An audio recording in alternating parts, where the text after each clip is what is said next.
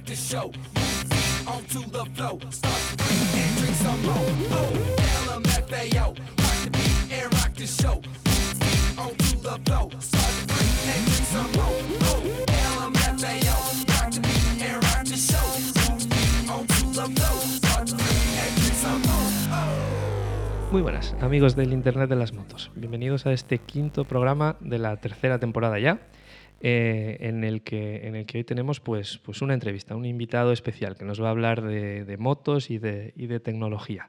Tenemos por aquí a otro David Sánchez. David, muy buenas. Muy buenas. Muchas gracias por, por invitarme a vuestro podcast. A ti, a ti, a ti por, por unirte a, a- a nosotros y, y contarnos cosas hoy. Eh, si te parece, para empezar un poco a explicarles a los que no te conozcan y a los que no conozcan lo que es Bot Power, eh, ¿quién, pues eso, ¿quién es David eh, Sánchez de, de, Bot Power y qué es Bot Power? Bueno, pues eh, David Sánchez de Hot Power es eh, alguien a quien le gustan mucho las motos, alguien que, pues eso, desde pequeñito, eh, la primera vez que me subí en una moto, que fue en una mobilete, pues eh, las sensaciones que experimenté, digamos que ya me dejaron una marca, eh, porque mm, sigue todavía hoy, sigue ahí indeleble y, y nada, pues a raíz de esa primera experiencia, que fue con 12 años, si no recuerdo mal, eh, eh, pues nada, em, he estado ya, digamos, toda mi vida eh, dedicado de una manera o de otra, o siempre haciendo cosas relacionadas con motos. ¿Y, y Bot Power? ¿Qué, qué es Bot Power? Pues es, eh, al principio era un hobby, eh, durante bastantes años fue un hobby. eh, digamos que mm, hubo una época en la que me dedicaba a diseñar y construir motos mm, como hobby en mi tiempo libre. Y bueno, poco a poco eh, fue dejando de ser un hobby para, para convertirse en, en un negocio y bueno, ya lleva eh, bastantes años eh, empresa en la que nos dedicamos a básicamente diseñar y construir motos. También hacemos, últimamente estamos haciendo bastantes componentes para motos que vendemos con nuestra marca, kits para transformar motos, eh, también damos eh, servicios de ingeniería a algunas empresas del sector, mm, bueno, eh, todo ese tipo de cosas. Y, y, bueno, ah, empezando quizás por el principio, cuando ya dejó de ser un hobby y empezasteis a, empezaste a hacerlo como una empresa, ¿no? Cu- ¿Cuáles han sido los primeros proyectos como, como empresa como tal que, en, los que os habéis metido ya con un poco de entidad, digamos? Pues el primer proyecto eh, fue la construcción de una Moto 2 eh, para correr en el Campeonato de España. Eso fue en el año 2010, que fue cuando, cuando empezó la categoría de Moto 2. Empezó, digamos, como una especie de experimento en el Campeonato de España antes de, de pasar al Campeonato del Mundo. Y, y aquel fue el primer, primer proyecto que hicimos, eh, de construir una Moto 2 para correr en, en el, en el Campeonato de España. Ahí, ahí, eh, o sea, vosotros construíais eh, chasis, eh, construíais, porque creo que los, Sí. los motores era- estaban, eran, eran, los daba la organización, ¿no? O esta era, era un... Los motores eran de Honda CBR 600 y el resto de la moto era libre. Entonces, digamos que alrededor de un motor de CBR 600, eh, pues construimos una moto y mm, montamos un equipo y corrimos unas cuantas carreras del Campeonato de España. O sea, que no solo desarrollabais la moto como tal, sino que hacíais el, pack completo, ¿no? O sea, luego el, equipo y, los mecánicos para seguirlo en el campeonato. Sí, todo. Eh, em, la verdad es que eh, aquellos años, eh, digamos, estamos hablando del 2010, 2011, Em, fueron los años mm, de la crisis, digamos, cuando la crisis aquí en España eh, pegó muy fuerte. Y entonces eh, nos encontramos con que era muy difícil, digamos, para, para poder correr y poder hacerlo medianamente bien, pues claro, hace falta presupuesto, eh, hace falta medios, al final es, hace falta dinero. Y, en aquellos años, digamos, eh, era súper difícil conseguir patrocinadores eh, porque estaba, pues bueno, en general todas las empresas eh, con problemas y todas las empresas recortando y el primer sitio donde se recorta siempre pues es en la publicidad. Entonces, digamos que fue un proyecto, fue súper bonito y, y aprendimos un montón de cosas porque claro, pues desde diseñar, construir, desarrollar y luego pues montar, digamos, la infraestructura necesaria, ir a correr, em, pues bueno, es, muchas cosas y, bueno, y aprendimos, fue una experiencia muy chula y aprendimos muchas cosas. Pero digamos que el proyecto en sí, em, que al final eh, lo bonito, digamos, hubiera sido conseguir eh, buenos resultados a nivel deportivo. en, ese aspecto, eh, no llegamos a conseguir lo que, lo que nos habría gustado. Bueno, es, es, difícil, ¿no? Empezar desde cero y, conseguir, o sea, ese, tipo de proyectos necesita un desarrollo, entiendo, no, no, es fácil empezar desde el primer momento con, y dar con la, con la clave, ¿no? Para sí, pero ya esa parte, digamos, no es tanto dar con la clave, sino es, es eh, al final, mm, digamos, si tú eh, vas a competir en un campeonato eh, y pretendes estar delante, eh, claro, hay una serie de cosas que tienes que hacer al mismo nivel que tus competidores. imagínate, si tus competidores van a hacer cinco entrenamientos en pretemporada y tú solamente haces uno o dos porque no tienes presupuesto para cinco, ya estás por detrás. Y, y así son muchas cosas. Entonces, no, no, es tanto como dar con la tecla, que, suena un poco como. Sí, como si un secreto ahí que hay que descubrir. Y...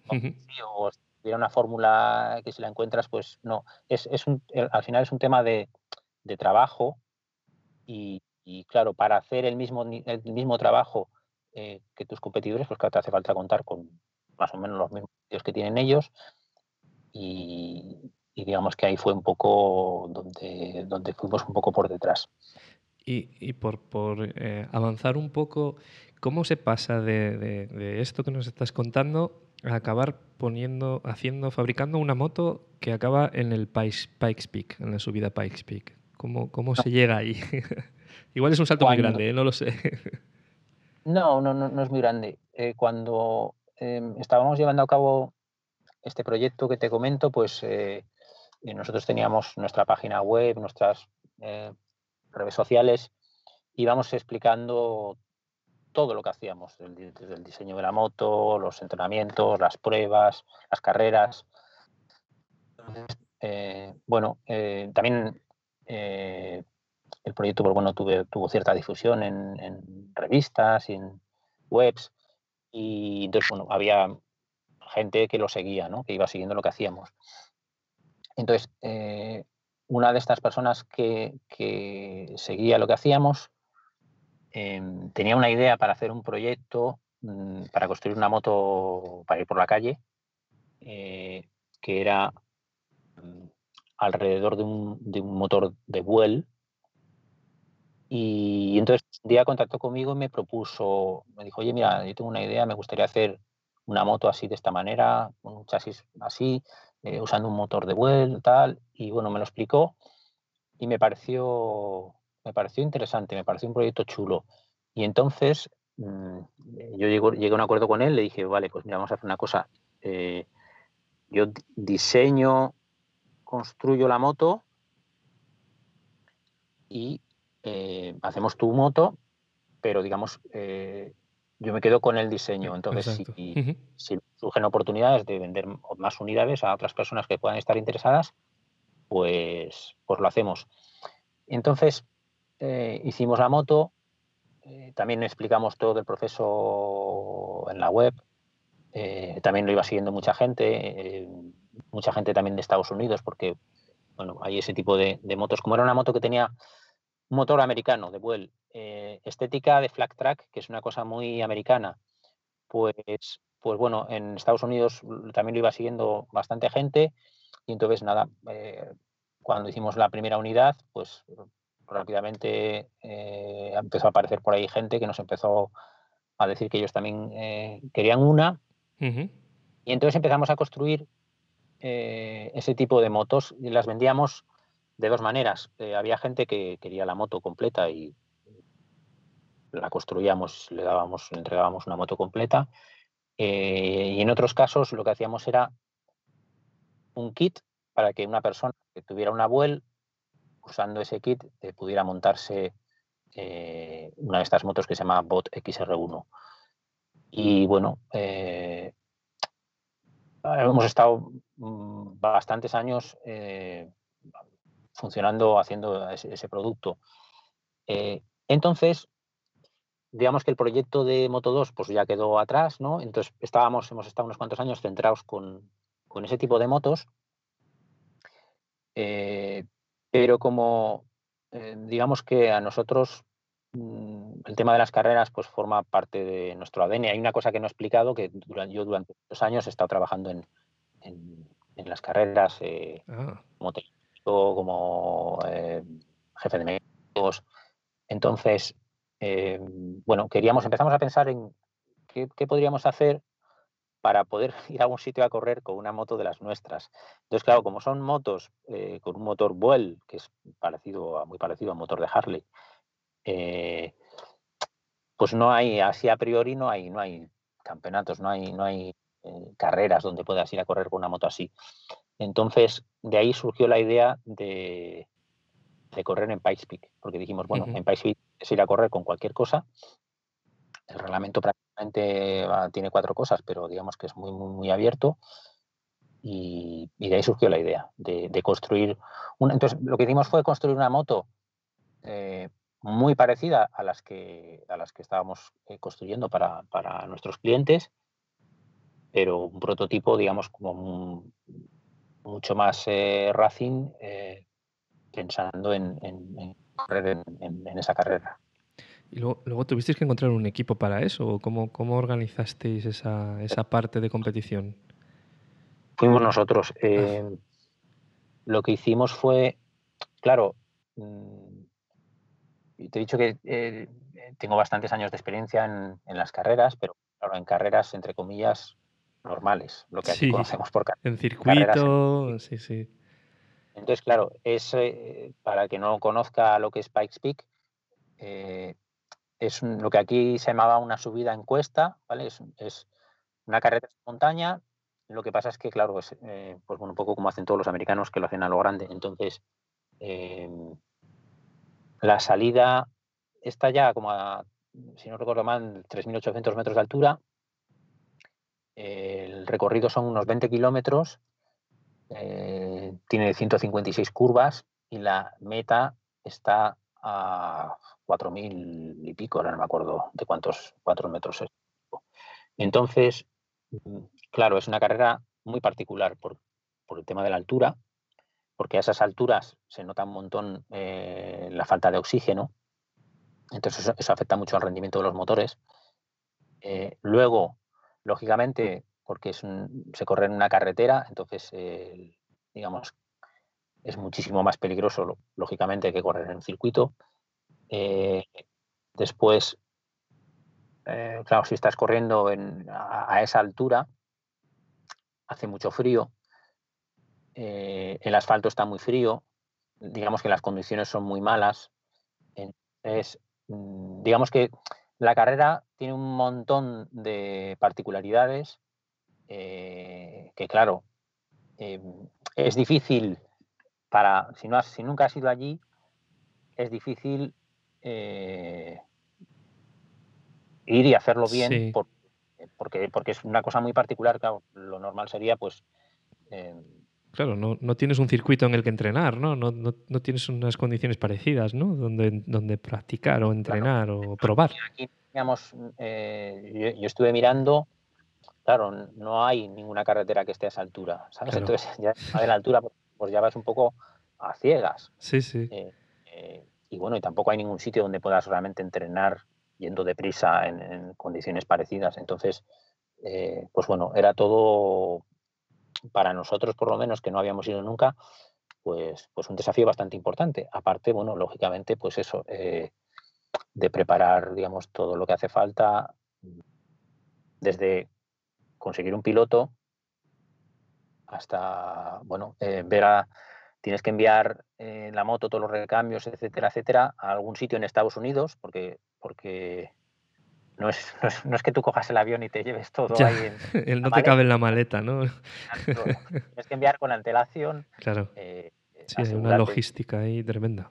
Entonces, bueno, pues, eh, pues sí, hubo que prepararlo todo, que también la verdad es que fue un, proyecto, eh, pues una experiencia muy, y, como resultado también fue bueno, ¿no? Porque ¿cómo, quedasteis? Sí, el resultado, la verdad es que fue muy bueno, diría yo, porque para empezar, eh, en Pikes Peak eh, compiten, bueno, eh, ahora llevamos, creo que son ya dos años, dos o tres años en los que no han competido las motos porque hace, hace un par de años hubo un accidente mortal y el piloto, digamos, un piloto que había ganado un montón de veces Pikes Peak y que estaba batiendo el récord de la carrera en la última curva, eh, perdió el control de la moto y, se mató. Y mm, ya hacía tiempo que la organización estaba pensando en, en, que no corrieran las motos porque pues eh, de vez en cuando eh, pues hay algún accidente mortal. Y, en Estados Unidos las cosas son un poco diferentes que en, Inglaterra con todo el tema de la isla de Man. Las road races, sí. Eh, están más acostumbrados y digamos como que tienen otra mentalidad, ellos aceptan eso. Eh, Estados Unidos eh, es un país diferente, sabes que hay como muchos abogados que siempre están... Sí, sí, es muy fácil que te, que te, sí, que te pongan una denuncia, que te busquen un problema, un pleito. Sí. Entonces, la organización después de ese accidente ya por ahora no se está celebrando, digamos que solamente están corriendo, compitiendo coches. Pero bueno, eh, cuando fuimos nosotros, eh, pues eso, había que buscar un piloto em, que fuera capaz de, hacerlo bien allí. Luego, eh, hablando del tema de la moto, corrían de forma oficial Ducati, KTM, entonces digamos que las, las KTM pues corrían con, con KTM Super Duke eh, bastante preparadas, en Ducatis pues con ahora me acuerdo del nombre. ¿Multistrada o, con, o han cambiado? multistrada, multistradas. Entonces, em, y digamos que son equipos oficiales que van con medios y van, van bien preparados y encima llevan pilotos eh, con muchísima experiencia en la carrera. Eh, digamos que va todo muy, muy bien preparado y con presupuesto. Entonces, nosotros, para empezar, íbamos con una moto que lleva un motor de Buell, que, digamos, tecnológicamente, pues comparado con, un motor de una KTM Super Duke, pues está bastante por detrás. Entonces, em, bueno, preparamos una moto mm, sabiendo que a nivel de potencia íbamos a estar por debajo de nuestra competencia, pues bueno, intentamos que en el resto de cosas em, la moto estuviera... Eh, entonces, bueno, eh, utilizamos eh, llantas de fibra de carbono, utilizamos una horquilla muy novedosa con también hecha de fibra de carbono de una marca holandesa que se llama Cera Carbon. Llevamos bueno, e- ejes de titanio, toda la tornilla de titanio, todo el resto de la moto, pues todo lo que podía ser carbono, carbono, eh, magnesio. Entonces, una moto que eh, pesaba muy poco. Luego, em, el motor, em, buscamos eh, unos motores que había hecho Buell, que son motores de carreras de una moto, no sé si la conocerás, la XBRR, que era una moto de carreras refrigerada por aire con un motor bicilíndrico de dos válvulas por cilindro, pero que daba 150 caballos de potencia, con un par eh, brutal. Y bueno, al final, eh, digamos que era un, aparato bastante interesante el que, utilizamos para ir allí.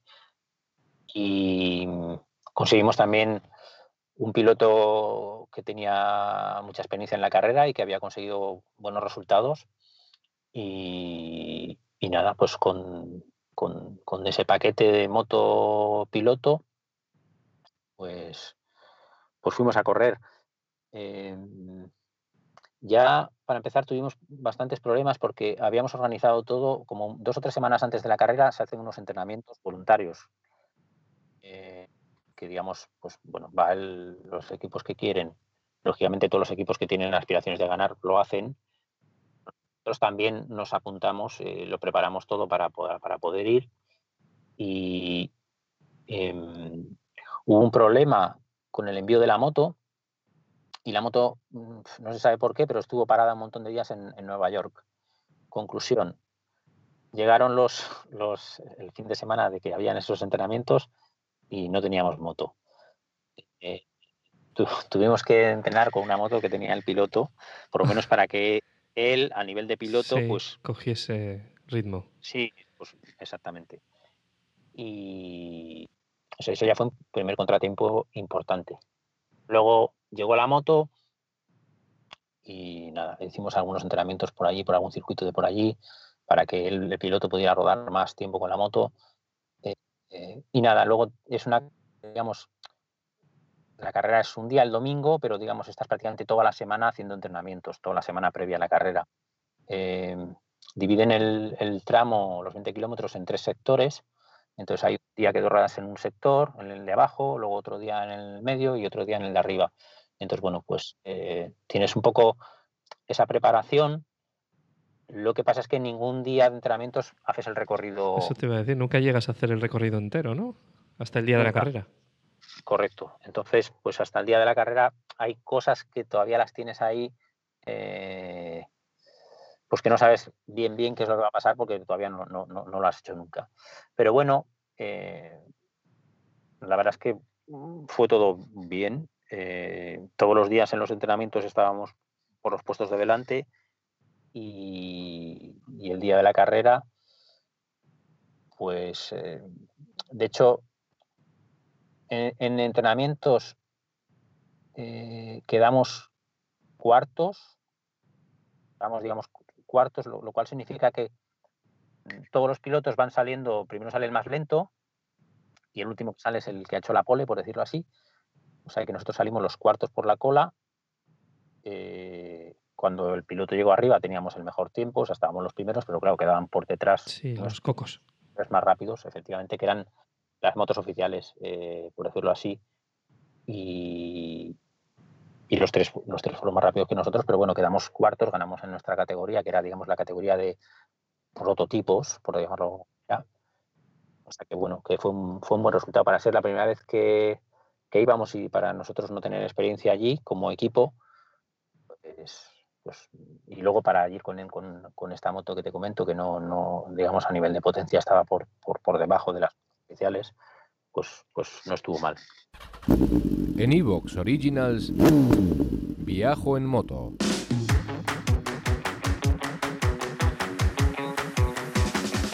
Un podcast de viajes, de aventura, de lugares lejanos o no tanto, y de grandes viajeros o no tan grandes.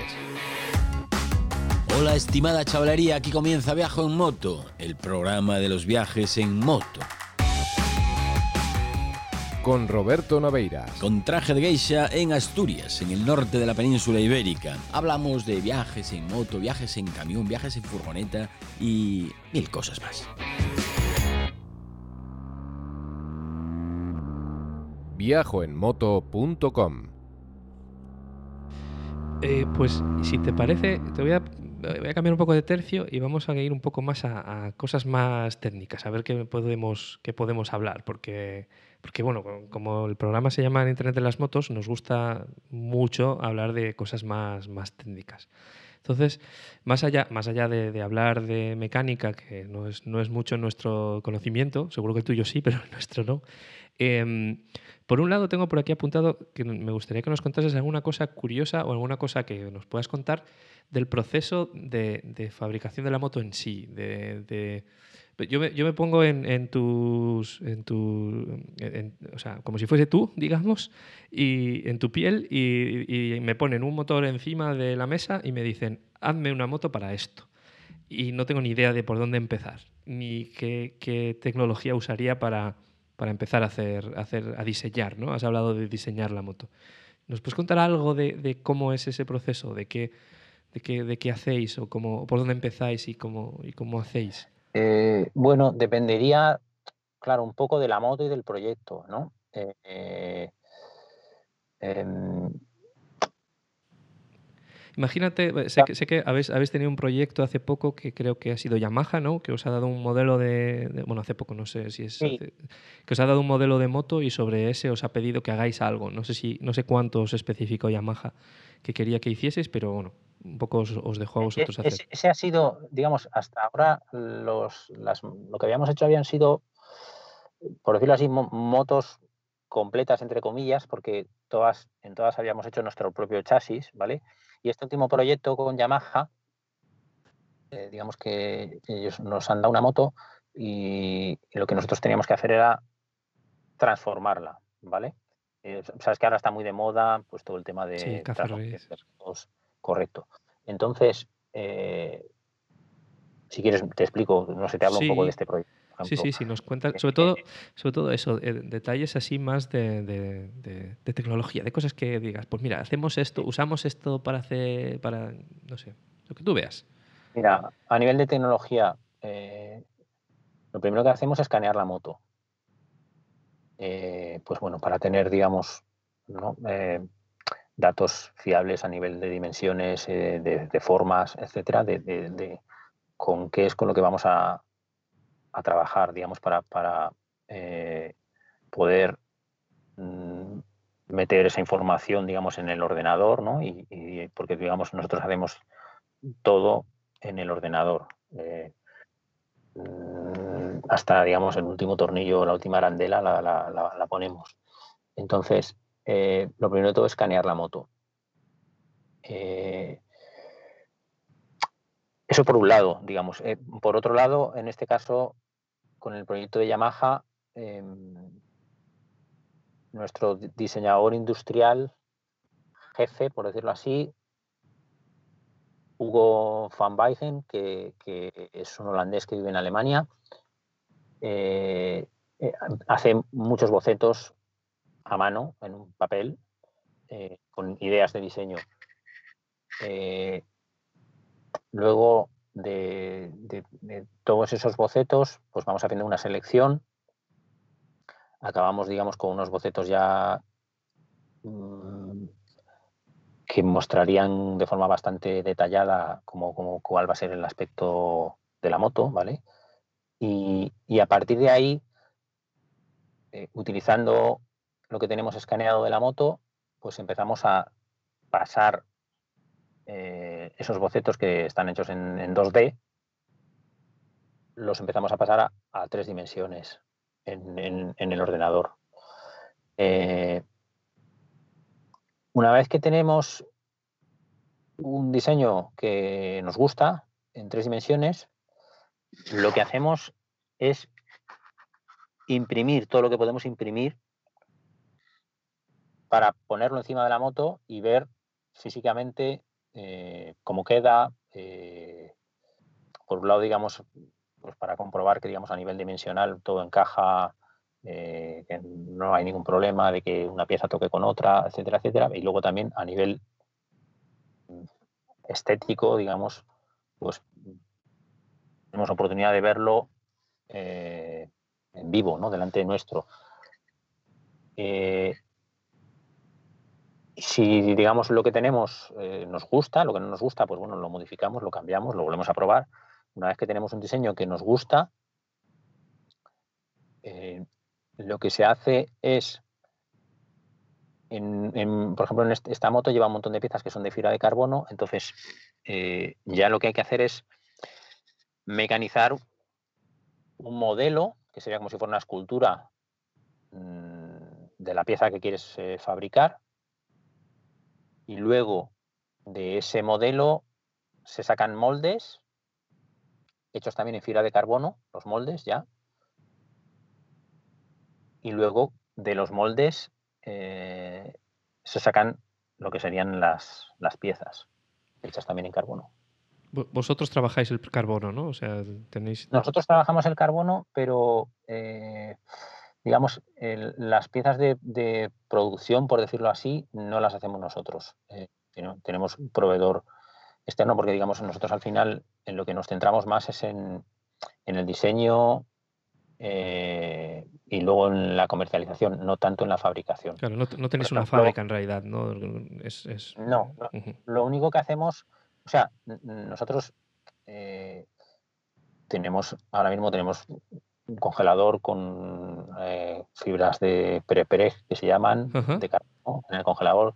Tenemos un horno para hacer piezas con que puedes programar distintas rampas de temperatura, etcétera pero no nos, dedicamos, no nos dedicamos a hacer lo que es la producción ¿vale? de, las piezas. Eh, incluso, por ejemplo, en las motos que construimos, la, única operación que hacemos nosotros en nuestras instalaciones es todo lo referente a soldadura. Por ejemplo, si construimos un chasis, lo soldamos nosotros. Eh, pero todo lo que son piezas mecanizadas, no hacemos, no hacemos piezas mecanizadas, todas vienen de fuera eh, todo lo que es piezas de fibra de carbono vienen de fuera. Entonces, las motos que construimos, pues digamos que vienen todas las piezas de nuestros proveedores y nosotros hacemos el montaje de la moto, pero no, no fabricamos eh, las piezas. Y em, por, por, seguir preguntando también de cosas así, de, tecnología, em, la, parte de, electrónica de la propia moto, em, porque, porque entiendo que en competición ahí sí que jugáis con, con parámetros EQ y demás. Eh, eh, ¿Tenéis también o parte de la preparación que hacéis de, de, esas motos, por ejemplo, en este caso en el proyecto de Yamaha, incluía algún tipo de cambio en ese, en ese tipo de, en esa parte o o la parte mecánica y de funcionamiento no.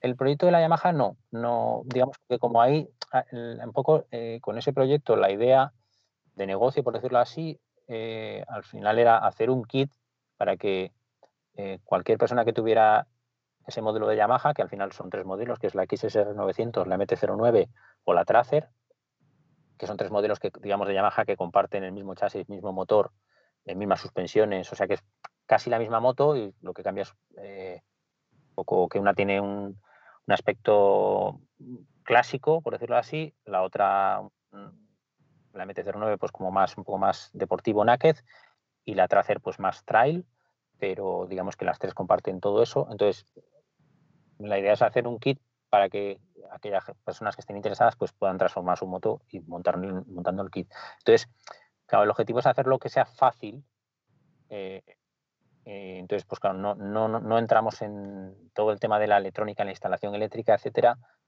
Queda la original de la moto. Las únicas cosas que cambiamos son cosas, digamos, tipo como los faros, los intermitentes, cosas. Pero en otros proyectos sí que hemos llegado a hacer eh, de todo. O sea, desde eh, sistemas que comunican con la EQ para eh, trabajar, yo que sé, con control de tracción, con mm, mil historias. Eh, en, por ejemplo, en las Buell seguimos manteniendo también la instalación eléctrica de la moto, aunque en, algunas, en algunos casos también ofrecemos como extra hacer nosotros una instalación, mm, digamos, mejor hecha. Eh, también ahí hemos tenido que hacer algunas cosas pues para, por ejemplo, como cambiábamos el, display, em, pues bueno, hubo que hacer una electrónica que fuera una interfaz entre el display que montábamos nosotros en la moto, digamos, hacer que se entendiera con, la EQ, eh, yo qué sé, pues para que a lo mejor mm, cosas tan simples como la luz del testigo de, gasolina de reserva, pues, pues también ahí hubo que hacer una electrónica para, para, para que al final eh, nuestro sistema pues, eh, funcionara eh, en ese aspecto. Bueno, pues ese tipo de cosas, sí. Luego, por ejemplo, a nivel de electrónica, em, hemos hecho, por ejemplo, hace poco, hemos desarrollado, en, lo hemos montado en, la Yamaha en la moto de Pikes Peak también un manillar de fibra de carbono, de materiales compuestos realmente. Y entonces eh, hemos hecho, por ejemplo, nuestra propia máquina para hacer test de pruebas de vida, de meterle al manillar eh, cargas cíclicas y hacerle pues un millón de ciclos. Y todo eso también, digamos, desarrollo propio eh, de toda la máquina. Entonces, pues bueno, sí que hacemos nuestras, nuestras cosas también cuando hace falta. Sales a la calle. Sabes que el camino es largo. Subes a tu vehículo y arrancas. Y solo por una vez desearías que este trayecto no terminara, que esos relatos que estás escuchando no acabaran nunca, porque escuchas lo que te gusta. Cuento contigo, tu podcast de cuentos, narraciones y relatos de viajes.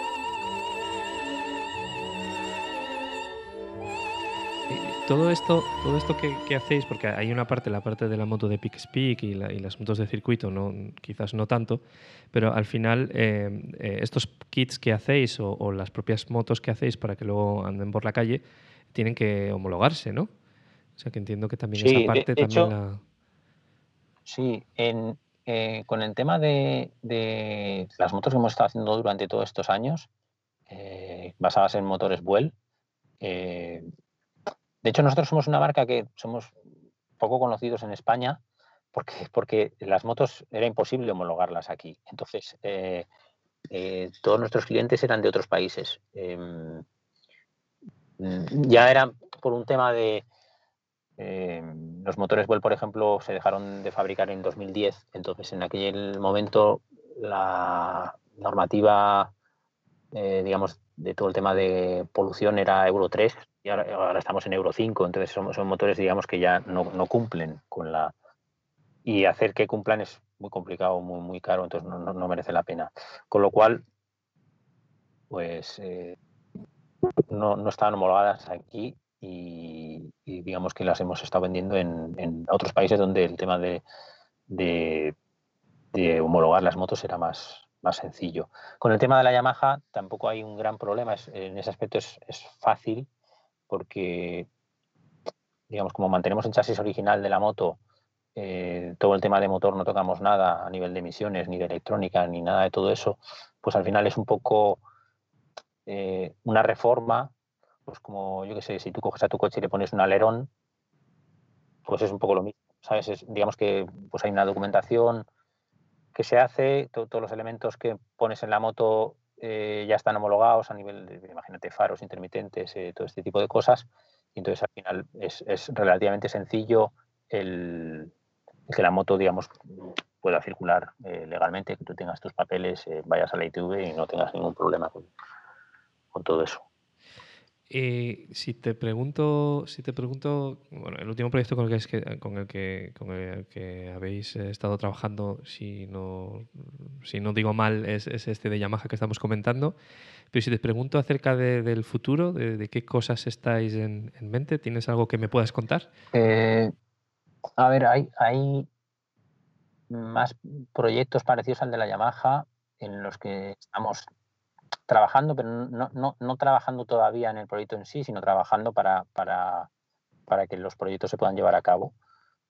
Eh, también estamos trabajando en, diseñar, fabricar y vender eh, componentes para, motos, digamos, pues, eh, que se puedan montar en muchos modelos de motos. Por ejemplo, un, un, ejemplo sería lo que te comentaba del manillar. Y, y luego tenemos una serie de proyectos en mente eh, un poco más a medio plazo, que digamos no, no, a día de hoy lo único que estamos haciendo es pues eh, irlos estudiando, ir dándoles vueltas, ir buscando, digamos, el enfoque correcto, etcétera, etcétera, pero que todavía no, no, no estamos eh, haciéndolos. Y bueno, ideas y cosas que nos gustaría hacer tenemos Muchas, un montón. ¿no? Eh, luego lo que pasa es que, bueno, es, es, es sobre todo los proyectos así más, más, grandes, al final es una cosa mm, complicada, que digamos que para llevarlo a cabo pues tienes que tener eh, todo lo que te hace falta y sería un poco, yo a veces pienso que es un poco parecido a, a yo qué sé, imagínate pues un director de cine que, que quiere hacer una película, ¿sabes? Pues seguramente a el director que le preguntes, pues todos tendrán dos o tres películas en mente que les gustaría hacer y ellos van trabajando eh, intentando pues conseguir todas las piezas que les hacen falta para poder eh, llevar a cabo el, proyecto. Pues en este caso es un poco parecido. ¿sabes? Mm, eh, a nivel de lo que eso de, proyectos grandes, ¿no? De, por ejemplo, una de las cosas que queremos hacer pues es fabricar motos completas homologadas en Europa. Eh, pues digamos una pequeña marca de motos, pues imagínate yo que sé, como pueda haber sido Bimota, por decirte algo, ¿no? Pues, pues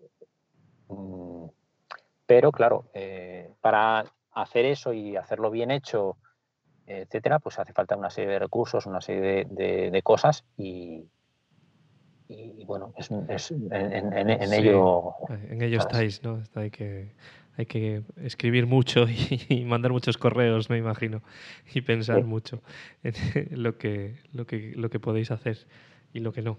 Eh, por, por, por, ir dejándote ya, te, te, hago alguna preguntilla más a ver, a ver qué, qué, qué me puedes contar.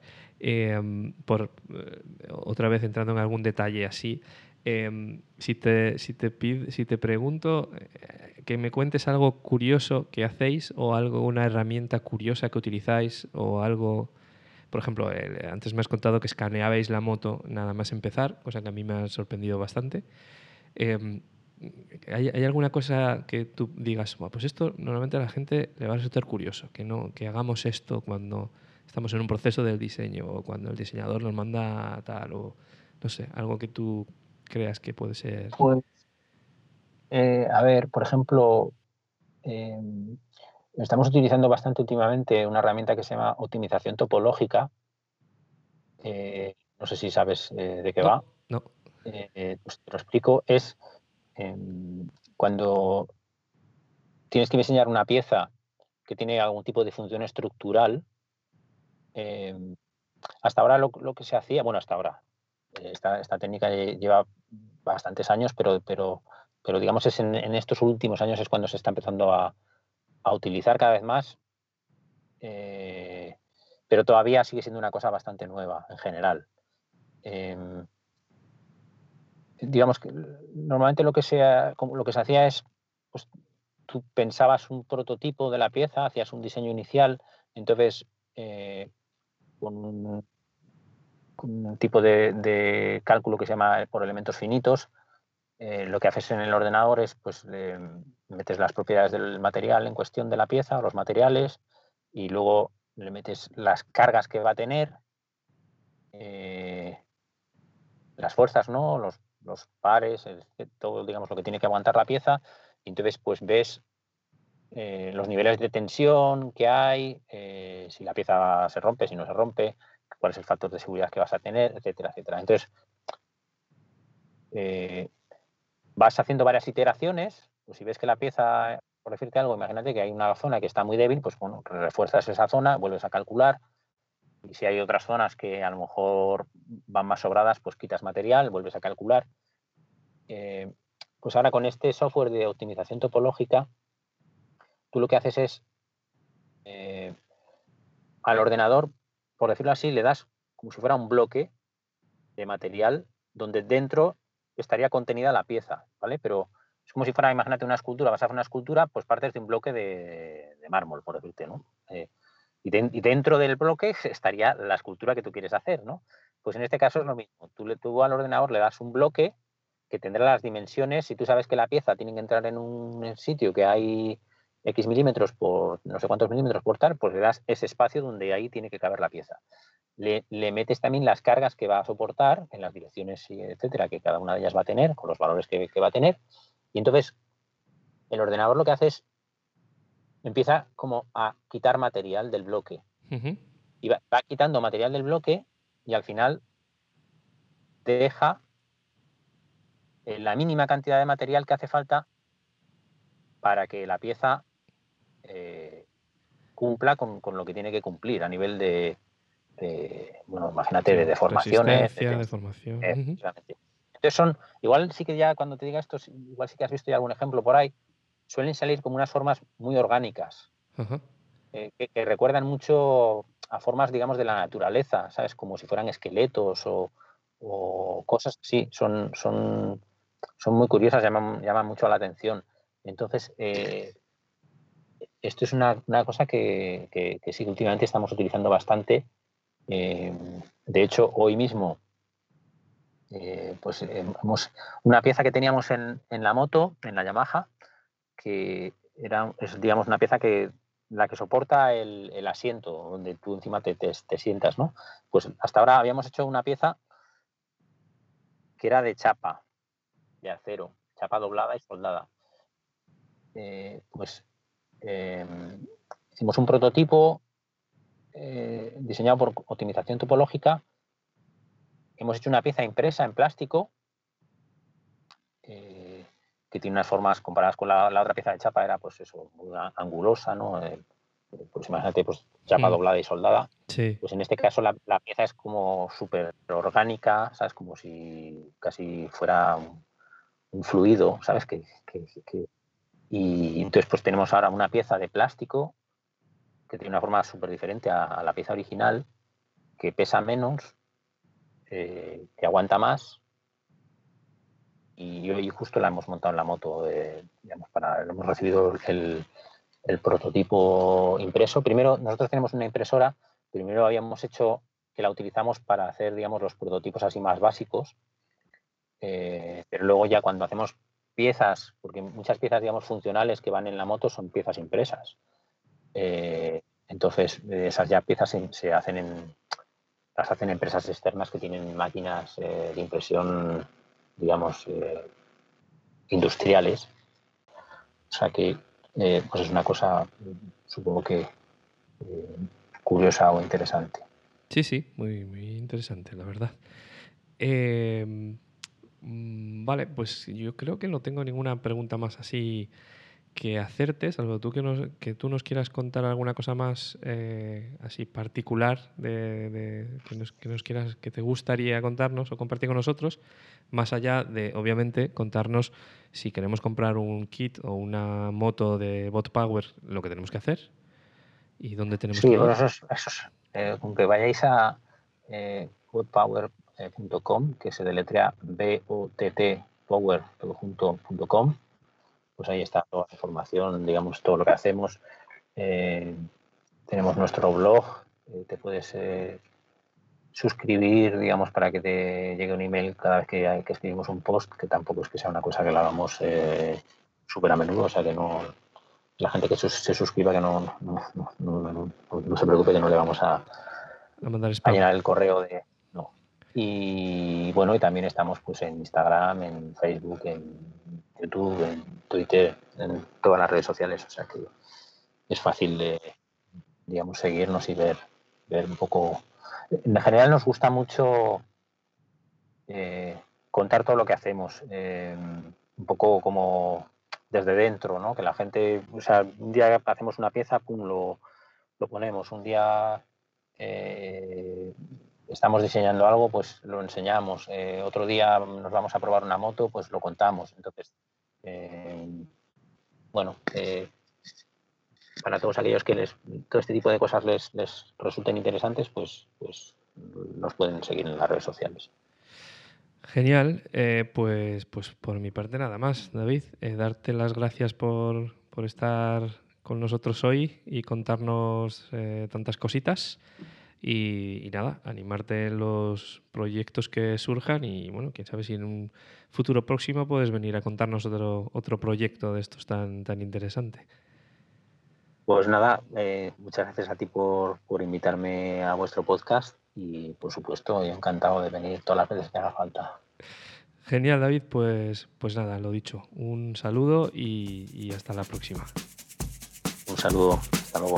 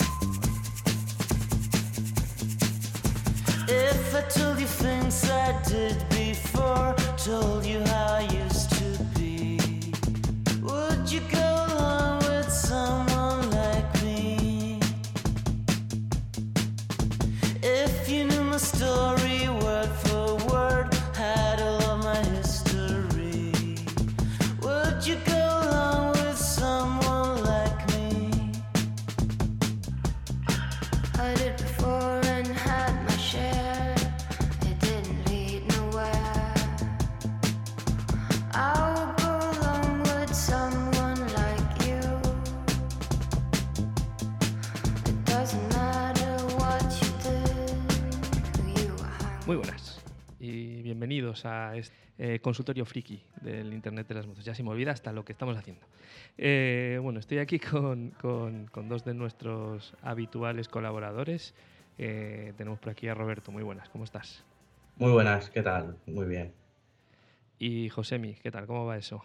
Que hay muy buenas. un- es- eh, vamos, que me llames friki es que me llena de orgullo. Me considero friki, friki. bueno, estamos en el consultorio friki, o sea, como tal, como Hombre, tal que somos. Me lo voy a estampar en una camiseta. Mm, Vale, me parece buena idea. Eh, pues nada, como siempre hoy tenemos unas cuantas noticias por aquí para, para comentar y bueno, la, la última nos dará para, para así para charla. Entonces, la, la primera noticia que tengo por aquí habla de la, la, Verge, la Verge TS, la nueva moto eléctrica que parece de ciencia ficción. Y como esta noticia además creo que nos la compartiste tú, Roberto, si quieres cuéntanos un poco eh, por, qué, por qué y qué tiene esta moto de especial. Bueno, eh, digamos que tiene la estética que le gustaría a Fernando. Nosotros vamos a acordarnos de él. Sí. Eh, sí, eh, bueno, es un concepto rompedor. eh, lleva el motor en la propia rueda y no es nada nuevo porque habíamos visto un prototipo que salió hace un par de años o tres, pero yo no creía, o sea, yo cuando había visto las imágenes de ese prototipo nunca creí que fuese a llegar a una unidad de producción con lo, con lo vanguardista que era y, y lo que... Sí. O sea, Y que tiene, tiene, tiene, tiene. po- por describir un poco lo que tiene, ¿no? Es, es, eh, es una rueda trasera que, que no lleva radio, o sea, que no, que no lleva radios, que no lleva un buje, ¿no? No lleva, No lleva no lleva eje, no lleva rodamientos, no lleva nada. Es como un donut, una, Sí. vamos a decirlo bien, porque también hay otro tipo de almohadillas para cierto problema intestinal, vamos a decirlo ahí, que, es- que parecía mucho. Sí. Un cojita de borrana, resumiendo. Pero, pero a lo bruto. Y de él salen, salen los pedazos de cables, por cierto, lo estoy viendo. Sí, sí, y, explica un poco el, el- el sistema que lleva, porque bueno, no lleva, no, es- no deja de ser una rueda al final, ¿no? Lleva un, lleva un sistema extraño, ¿no? Para... Motor eléctrico que le lleva oculto en la llanta, o sea, realmente lo que gira es la parte externa. Ajá. Eh, Claro, lo 80 que- kilovatios, eh, un motor de. Bueno, de cien- alcanza 180 kilómetros por hora. Entonces debe estar muy bien pensado, porque vamos, Sí, son buenas dice- prestaciones. A mí lo que, que- me da mucho miedo es el freno. Que al no llevar buje no lleva freno. Es verdad que los motores eléctricos tienen una retención espectacular, que podría sustituir al freno trasero, pero no sé si en todas las condiciones podría sustituir a un buen disco. No lo sé. Habría que verlo. Seguramente si lo han hecho es porque sí, hayan probado y, sea capaz de frenar bien. Pero, pero una moto eléctrica que no es ligera, porque las motos eléctricas no son ligeras, necesitará, necesitará un buen equipo de frenos y espero que hayan mirado eso mucho. Sí, es, es curioso, no me había fijado en eso, es verdad, que no, que no lleva freno y, y por lo que dicen no lo, han, no lo han puesto, no han puesto otro sistema, o sea, no lleva, evidentemente no lleva un disco de freno porque no hay un, un eje, ni buje, ni nada, pero no, no, han, no han puesto otro, otro sistema Sí. particular. Si os fijáis en el pistón delantero, tampoco es que sea una maravilla, ¿no? Creo que es un doble pistón, lleva doble disco, doble pistón, pero vamos, que yo me imagino que estará sincronizado eléctricamente, electrónicamente con el servo que controla el motor, o sea, el, el trasero, para hacer una un frenado sincronizado, pero no, no, no tiene mucha, no le han metido mucha fuerza a ese freno, no la verdad es que no, no tiene, no tiene pinta, ¿no? Eh, más cosas, aparte de, de lo, de Sí. lo La- curioso las de- características propias de moto eléctrica, 200 kilómetros de autonomía en autopista, dicen que puede llegar a 300 si hacemos trayectos urbanos, carga rápida, carga completa en 50 minutos, la marca dice que en solo 15 minutos de carga podrías obtener 100 kilómetros de autonomía y un precio de aproximadamente 25.000 euros, que para ser una naked es elevado, pero no está, bueno, está al nivel de las grandes Maxi Trail, ¿no? Por así decirlo. Para el segmento del que es, es, es un poco, un poco alto, pero bueno, es lo que tienen los vehículos eléctricos. Sí, a mí me, me resulta, me resulta curioso lo que dicen de que tiene un par máximo de 1000 newton metro, que me parece una barbaridad. Eh, no, no- no tengo ahora la referencia de otras motos eléctricas. Pues pero es como un Bugatti Chiron, igual. Por eso, es- pensando en, en referencia de algunas motos de gasolina normales y, y en, y en coches, es, es brutal. Y luego hablaba por pega. aquí. Sí, ¿Mm? dale, dale. Estoy viendo- ¿Habéis visto dónde tiene la- el cuenta kilómetros? ¿Dónde el indicador de, de- de kilómetros? En el depósito. Sí, lo tienen como algunas customs, sí es verdad que no tiene pantalla. Como para ir a 30 por Pamplona, vamos. Igual te da la risa. Vas a tener que ir mirando más para abajo que para arriba. Tendrás regulador de velocidad, hombre. Le podrás dar un botoncito y que te lleve a. Sí, que te pero lleve a como es 30. por software, pero como solo se actualiza por OTA, solo puedes, solo lo puedes hacer desde casa. La Ah. velocidad limitada. Es, es- es como ha copiado Tesla las actualizaciones de software y dice actualización de software mediante OTA, donde el propietario inter- podrá interactuar con su motocicleta en remoto. Dice, ¿cómo, cómo interactúas con tu motocicleta en Exacto. remoto? Para vigilar la carga y configurar algunos parámetros. ¿ves? Podrás decirle, no pases de 30. Lo que pasa Sí. es que lo que no dicen es que lo divertido de una moto es interactuar con ella in situ. Sí, mientras vas andando en ella. En remoto, pues la tengo en un software del ordenador. En el Gran Theft Auto se va, hace para cosas parecidas. Habla, habla de, de una autonomía, como decías, de 200 kilómetros por hora, de, joder, de 200 kilómetros en una sola recarga, eh, pero que esa distancia podría aumentar si se hacen trayectos urbanos. Y habla también de que permite eh, recargar en 15 minutos eh, suficiente de batería como para recorrer unos 100 kilómetros. Eh, que bueno, pues también es una cosa interesante si, si la utilizas como una moto de, digamos, de, de diario, ¿no? Para moverte de un sitio a otro. Eh, claro, Estéticamente es curiosa, sí. sí, si la quieres utilizar para eso, tiene un, claro, tiene una pega muy grande, que, que tiene un precio aproximado de 25.000 euros. Entonces, claro, eso complica un poquito. Pero ¿y la estética de moto de Batman que tiene? Ya, eso sí, eso sí. Y los colores, ¿eh? Ese coli- Tú color llegas a la oficina en amarillo. esa moto y, allí- y desde el minuto uno están amortizados los 25.000 euros. David, te lo voy a explicar. No es que sea una moto cara, es que cobras poco. Eso también, eso puede ser, eso seguro. Eso seguro. Eso seguro, sí, sí. Eh, vale, pues muy bien. No sé si hay alguna cosa más que queráis que, que comentemos de esta moto. Es finlandesa, que me resulta curioso que los, los finlandeses no son muy. No, no- no tengo ahora mismo mucha referencia de desarrollos de, de vehículos finlandeses. No sé si a No. vosotros os ocurre alguna. Digamos que, que esto está pasando mucho ahora con la irrupción de los vehículos eléctricos en cualquier sector, ¿eh? no solo en las motos. Están saliendo a la palestra marcas nuevas y en sitios nuevos donde históricamente no ha, no, no existía ese mercado. No, esa, esa fabricación.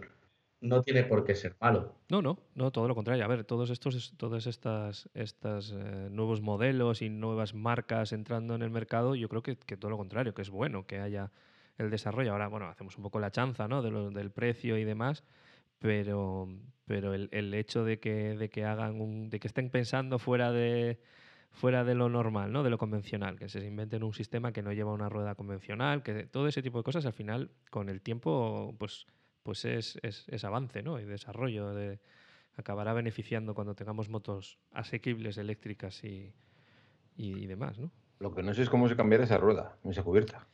Eh, ya, eso es, eh, yo no sé, supongo que llevará como una sobrellanta o algo así, no sé cómo será, porque, porque tiene que... El taller de mi barrio ya te digo yo que esta no me la cambia. Imagínate, imagínate cómo se rascará la cabeza el del taller del barrio cuando le llegues con la moto así y vaya a, a sacar la rueda.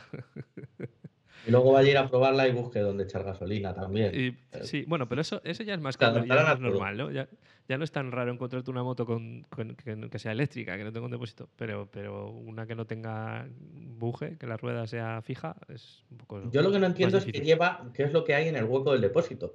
Porque la batería está claro que está abajo, el motor está en la rueda, entonces ahí hay un hueco. Eh, o vacío, o será una guantera, o, o elec- o electrónica, o espacio para meter ahí centralitas y historias. La pantalla no es pantalla plana, es de las de culo de antes, entonces necesita hueco.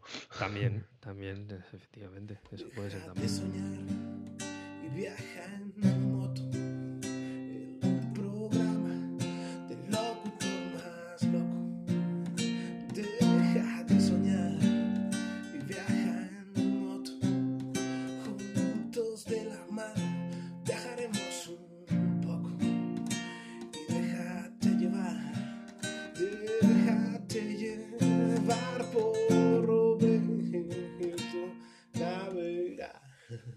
Pues seguimos con las motos eléctricas. Y, esto, eh, esto es un tema, yo creo, bastante interesante. Eh, es una, una noticia de, Soy Motero, eh, del, señor Morrillo, que lo conoceréis por, por el podcast de Dame Rueda.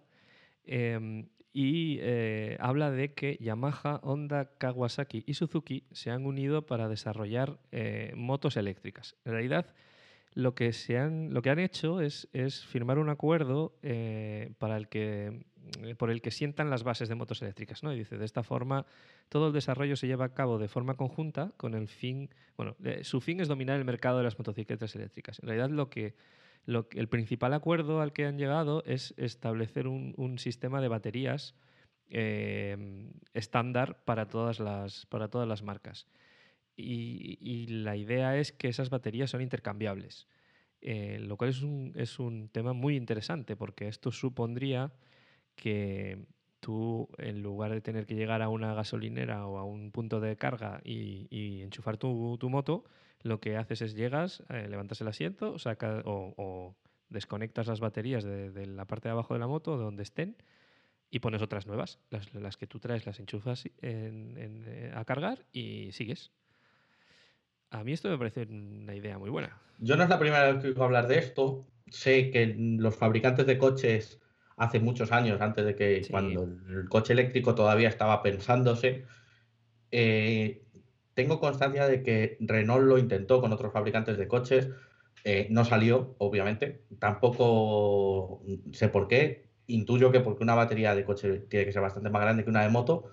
Pero estas baterías de moto que son pequeñitas, me parece que es la solución. Tú llegas a la gasolinera y la gasolinera ahí es como un docker de esos de Amazon que hay ahora por la ciudad, donde están las cajitas, pues cada una como si fuesen celdas y cada una tiene su, su batería cargada. Dejas, sacas una, pones la tuya y, y el tiempo de, de repostaje pues no supera los cinco minutos, que es el problema que tienen las, las baterías. De hecho, sería probablemente más rápido que un repostaje de gasolina, porque es poco más que llegar, pasas tu tarjeta para desbloquear las baterías, sacas las nuevas, pones las viejas, las enchufas en la moto y te vas. Claro, habría que pagar una suscripción anual de alquiler de baterías. Bueno, pero, pero eso es inevitable. En el mundo en que vivimos, tirar hacia las suscripciones. Estamos hablando de que esta, esta solución, eh, y ahora dejo ya a Josemi, la, la tiene Silence para sus, para sus motocicletas eléctricas, los scooters esos que usan los de correos y, y tal. En Madrid y en Barcelona, Silence tiene puntos de carga así, donde tú vas con tu moto, la batería es extraíble, la enchufas en, en el, en el armario ese que tiene en la calle. Tienen una en Madrid y una en Barcelona. Y, y solo para la marca, porque son las baterías son únicas, aunque sí que todos los modelos de la marca comparten la batería, con lo cual eh, podrías, eh, para cualquier modelo, incluso los scooters esos que ha sacado SEAT ahora, que es la base de Silence, Sí. que si, si no tienen opción, pero si no la tienen es por, por pura decisión comercial y no porque sean incompatibles, porque es la misma. Entonces, ellos sí que lo tienen y lo tienen a nivel suyo de marca. Que haya un estándar, me parecería, vamos, que debería ser obligatorio. O sea, los organismos reguladores de comercio deberían obligar a todas las marcas a, a desarrollar sobre, igual que los cargadores del móvil se han unificado, pues que estas cosas se Sí. unifiquen. Sí, es, es más complicado. Bueno, sí, puedes establecer un estándar para lo que es el conector y el sistema de conexión, ¿no? Y luego la batería, cada uno que se fabrique la que quiera, siempre y cuando sea conectable en- ahí. Es un poco. Mm. ¿Tú qué dices, Josemi?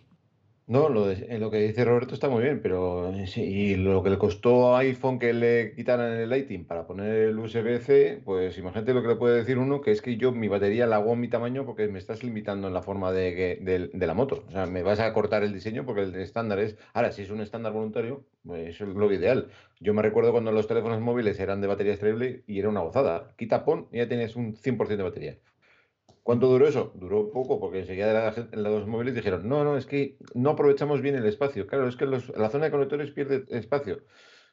Si es un acuerdo entre ellos y es firme, vale por ellos. Mm, algunos, se, algunos se irá luego de, de madre. No sé. Lo que pasa Ah, es que ahí, ahí- ahí está la- la- el típico debate de que la estandarización estaba en contra del progreso, porque al final, que es lo que, un poco lo que tú has empezado a decir, ¿no? Que, que cuando tienes un estándar, pues no te puedes investigar y no puedes mejorar. Siempre puedes, y lo único que lo tienes que hacer es compatible. Correcto, pero, pero claro, Pero que- es que el estándar a nivel de legislación supongo que es un interés de ellos, va a decir, mira, qué, chulos somos que podemos hacer esto cuando nos juntamos juntos. Y, pero enseguida, Suzuki igual se queda atrás porque Honda desarrolla mejor o al revés o tal, y, y- y no sé. O sea, lo veo No, perfecto, pero- ideal para todo, pero no, no, no lo veo en este mundo, no lo veo factible. Esto tiene que ir acompañado de un acuerdo entre las marcas, como viene, y conforme la, la investigación y desarrollo sea una cosa conjunta, ¿vale? Con los ingenieros de todas las fábricas y con dinero de todas las marcas, entonces sí, entonces adelante. O sea, porque no, nadie te dice que, que esas baterías no van a evolucionar, solo que van a evolucionar todas a la vez. Entonces, bueno, eh, no tendría por qué ir contra el progreso, como hablábamos hace un momento. Sí, al final hay, hay, muchos intereses de, empresa también, ¿no? Cada una quiere desarrollarlo a su manera, quiere beneficiarse también de eso. Entonces, en el momento en el que, en el que no solo estandarizas el conector, sino que además tienes que estandarizar lo que es la batería, pues se complica el tema. Hay demasiados, o hay muchos intereses ahí, ¿no? Pero bueno, es, es buena idea que por lo menos se hayan sentado juntos y que hayan hablado de, de eso. De, yo creo que esto impulsaría mucho el- la venta de motos eléctricas y sobre todo el desarrollo de las propias marcas, porque también las propias marcas que acabamos de nombrar no son las más las que más están o las más las que más estamos viendo desarrollos de motos eléctricas, ¿no? Entonces quizás es una buena forma de que ellos mismos eh, inviertan más en eso, el, tener una, una forma fácil de venderlas y de, y de cargarlas. Sí, bueno, vemos como en los coches, un intento a la desesperada de, de meterse tarde en un mercado que ya han adelantado otros y tiene mucha ventaja. Hmm. Sí, el, tema en, en los coches. Perdona, Josemi. di. No, no. No, que estás eh, in- intentando evitar el único, el, el mayor hándicap que tiene la moto eléctrica, que es el, el- el reabastecimiento energético.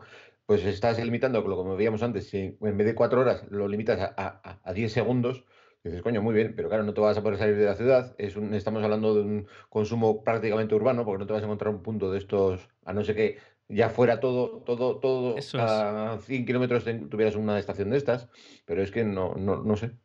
Eh, lo, Lo intenta vender, supongo, para moto urbana, de reparto o de... Sí, esto es para scooter, esto está pensado para scooter. Las motos grandes, como la que hemos visto antes, tienen un tamaño de batería que no, ni aunque fuesen extraíbles, las podría extraer una persona, porque tienen un tamaño y un peso que rondan No, los pues, kilos. puede- Estamos pueden ser de dos. de ser- 35 kilos, bueno, sí, pero... Puede ser dos o tres. mm, los, los- los coches hicieron una. un- un- hubo una marca, lo que pasa que no fue una marca, digamos, de las, de las, de las importantes, que, que in- inventó un sistema que básicamente era un, un elevador inferior, que lo que hacía es que era que tú pasabas el coche, te parabas, el, el elevador subía, te bajaba, quitaba las baterías del coche y, y volvía a poner otras nuevas, cargadas, y seguías. Entonces, oye, si, si, si, si en, en un futuro no muy lejano eh, cada gasolinera de las que tenemos ahora con gasolina tiene un sistema de estos con, con un, unas cuantas baterías, eh, pues ni tan mal, ¿no? Al final se- se- sería un, un buen invento. No necesitarías que, que la, la autonomía de la, de, la, de la moto fuese tan grande. Igual necesitabas baterías más pequeñas en, en las motos, porque tienes más fácil... eh, Si el problema no es el tamaño, el problema no es el tamaño de la batería, el problema es el calor que generan. Estas baterías pequeñas en motos pequeñas, pues no generan calor y prácticamente no tienen refrigeración. Pero estábamos viendo antes, Sí. si, si la, la gente mira la foto, estoy seguro que más de la mitad del tamaño es ventilación y, y- y refrigeración. Entonces, eso es muy importante. Porque estas pequeñitas, sí, son una cajita, pues sí, pero las otras, cuidado. Pues, pues nada, veremos, veremos a ver en qué, en qué acaba esto, pero, pero bueno, seguiremos, le seguiremos el- la pista a ver qué, a ver qué pasa con, con Yamaha, Honda, Kawasaki y Suzuki y sus, y sus motos eléctricas.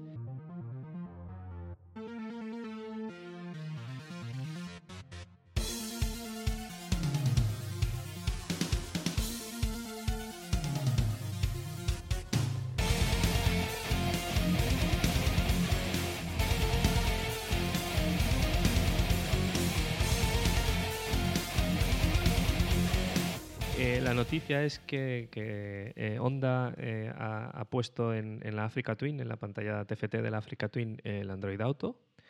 Eh, creo que la única otra moto que lo tenía era la Goldwind, puede ser, que también es Honda. Eh, Y la nueva, lo que pasa es que no está en el mercado todavía hasta el mes que viene, la nueva RT. Y la nueva RT. Y la nueva RT, que todavía, exacto, no, no, no ha salido. Em, entonces, bueno, es, es- es una de esas cosas que, que mucha gente pide o que mucha gente ha estado pidiendo y, y que, bueno, resultaba bastante extraño que no, que no ocurriese ya, ¿no? Que, que los fabricantes de motos incluyesen en sus TFTs el, el sistema Android Auto o el Apple, Apple CarPlay o, o ambos. Em, entonces, bueno, hay, hay, hay discusión en... eh, Bueno, lo primero, esto es una buena noticia, yo creo, ¿no? O sea, ¿qué, qué pensáis vosotros? Esto está, Sí. está bien, que, que podamos tener el Android Auto. A mí me parece una muy buena noticia, la verdad. Y no entiendo cómo marcas están sacando motos al mercado a día de hoy sin ello. Porque modelos Ahí- existentes, pues Sí. lo tenían, pero, pero que estén sacando motos al mercado a día de hoy sin ello, me parece, me parece, vamos, de delito. O sea, este, esto, para ser sincero con los oyentes, esto viene de un debate que tuvimos tú y yo en el grupo, Sí, a sí, raíz de que había salido la nueva KTM 1290 sin esto. sin- Y- sí, y, exacto. yo decía que cómo podía ser. Que, Sí, a ver, hay- para mí hay, hay varios... Bueno, José no, le dejamos a José también que... No, que- yo es que voy a hacer un punto un poco dispar, porque claro, está, Vale. se está viendo dos, dos formas de actuar en esto del GPS o de forma del, del- de la comunicación hombre-máquina en las motocicletas. Se está viendo, por un lado, el minimalismo de una única flecha indicadora que te va diciendo izquierda, derecha, tantos, y luego se está viendo las pantallas grandes. Las pantallas grandes en una moto distraen, eso lo va a decir todo el mundo. Ya sabemos. Pero es una gozada poder ver un mapa donde estás, en- a un lado el cuenta kilómetros que se mantenga, a otro lado, no sé, es una maravilla. Pero claro, está la opción de, distraer. Entonces se, se ven dos opciones. Se ve la opción minimalista de una flechita indicadora, gira de izquierda atrás 50 metros. Se ve la opción grande de Android. Entonces, claro, ante eso la gente supongo que estará dispar. No creo que la, la- a la hora de conducir una moto no sea que el mayor punto sea qué tipo de pantalla tengo. Claro, no es. eh, debería ser simplemente indicadora. Pero claro, en los momentos puntuales que te va a venir bien, bien de verdad, es cuando vas a necesitar eso, un GPS completo de mapa de ruta en la que tengo que ver alrededor si hay alguna gasolinera, en el que tengo que ver si hay un punto cercano que me interese. Pero claro, en el día a día normalmente o sabes dónde vas o, las indicaciones de si gira a derecha, gira a la izquierda, no te pases, suficiente. Que como se ve es de lujo, hombre. O sea, se ve de lujo. Yo no estoy de acuerdo con eso, José. Yo creo que en cuanto tú llegas a una calle que giras y se bifurca en dos, y a ti te dice gira a la derecha, pero a la derecha hay. A ver cómo, a ver cómo te las apañas. En estos momentos me acuerdo de Fernando cuando suele decir que él no lleva GPS activado, sino que solo lleva indicaciones de voz. Es Sí. acostumbrarse. O sea, realmente Sí. es saber de qué estamos hablando. O sea, es- Sí, pero me he acostumbrado que cuando me dice esto, Fernando, Perdona que, nos hemos pisado. Como yo no me acuerdo de Fernando, y muchas veces lo dice, que cuando llega un cruce se tiene que parar, sacar el móvil del bolsillo, mirar por dónde es, volver a guardar el móvil y seguir. Claro, a ver, lo que hace Fernando, eh, lo que hace Fernando es, es con el Osman, es llevando un, eso, en el, en el intercomunicador las, las indicaciones eh, por voz del, del Osman, pero sobre todo, sobre todo le funciona en, en off-road, cuando va por pistas, donde ahí no hay quizás tantos, tanta variedad de, bueno, eh, igual es mucho decir, ¿no? Pero tanta variedad de cruces, rotondas, em, eh, no sé, bifurcaciones con tres o cuatro salidas, eh, cosas un poco más o un poco menos complicadas, ¿no? Pero, pero yo estoy de acuerdo con José en que es, acostumbrarte en seguir un sistema o el otro. Pero eh, en este caso, por ejemplo, yo estoy a, mí, a mí me gusta el sistema de Android Auto en la pantalla por un, una- un sencillo motivo, que es que ahora ya llevamos más pantallas. O sea, ahora como no tenemos el GPS en, el cuadro de la moto, llevamos el, GPS en el medio aquí o en una esquina, o llevamos el móvil y el GPS, llevamos 27 cacharros. Ya no voy a entrar si nos hace falta o no, pero nos gustan los cacharros y los llevamos. Entonces, el poder, el poder juntar todo eso en un mismo sitio, o sea, que de un golpe de vista veas el kilómetros y veas el- la indicación del GPS, para mí sí que es una ventaja. Aunque estoy viendo la del Africa Twin y al final no es más que una pantalla encima del propio cuadro, con lo que es un poco más así, ¿no? Pero el, de, el de la RT, por ejemplo, sí que es una pantalla grande, ancha, que tiene todo, todo en una pantalla. Como en los coches ahora, hay muchos coches que ya lo traen así también. Entonces, a mí por esa parte es, verdad que la pantalla despista más, eh, pero es que ya llevamos pantallas. Ahora Vale, mismo David, ahora, ahora, ahora rebato tu, tu- Sí, tu- Ahora digo, sí. cuando tú estás con el GPS y te llaman por teléfono, a que el GPS no te va a pantalla negro y te sale la foto de tu querida esposa con y y te has perdido porque no sabes dónde tienes que ir. Porque tienes un, No, es- un aparato dedicado. Solamente es para marcar las direcciones. Claro, si tú tienes un teléfono y a la vez es un GPS y a la vez es un reproductor de música y a la vez, pues a la vez deja de ser algo. No puede ser todo a la vez. Pero, pero es- cierto, pero mm, ahora mismo no recuerdo cómo lo gestiona Android Auto, pero creo que eso lo gestiona bien, porque la, Android en- Auto en saca Android un, Auto un pop-up, te saca- una ventanita arriba, como un- la barra de es. notificaciones del móvil, donde te Y sigues que te están teniendo- llamando y tienes el GPS a pantalla completa. Eso es. Sí, sí. Eh, Por ejemplo, el Android Auto eso creo que lo gestiona bien. Eso, por ejemplo, eso, por ejemplo, eh, no funciona con un móvil. O sea, ese problema lo tienes con un móvil normal. Si usas el móvil para, para navegar. Si usas el móvil sin estar ejecutando Android Auto en la pantalla del móvil, porque todos sabemos que la aplicación de Android Auto la puedes correr en local. Sí, sí, pero olvidando- olvidándonos del Android Auto. O sea, pensando en como normalmente lo hacemos, que abrimos el, eh, yo qué sé, el, el Waze o el Osman o lo que sea en el móvil y vamos navegando mirando para él. Cuando te llaman, eh, pues, pues eh, pierdes la referencia de la navegación. Vuelvo a decir, eso es porque lo hacemos mal, porque el móvil Sí, tiene sí. un modo conducción que si lo pones, pasa el navegador a pantalla completa y todo lo que entre no te tapa el navegador. Somos tan vagos que no lo ponemos, ¿eh? yo lo estoy diciendo y no lo pongo nunca. Yo tampoco. No, Pero no, sí que sé que está ahí y de hecho, no no me sé dónde sé que es culpa mía por no ponerlo.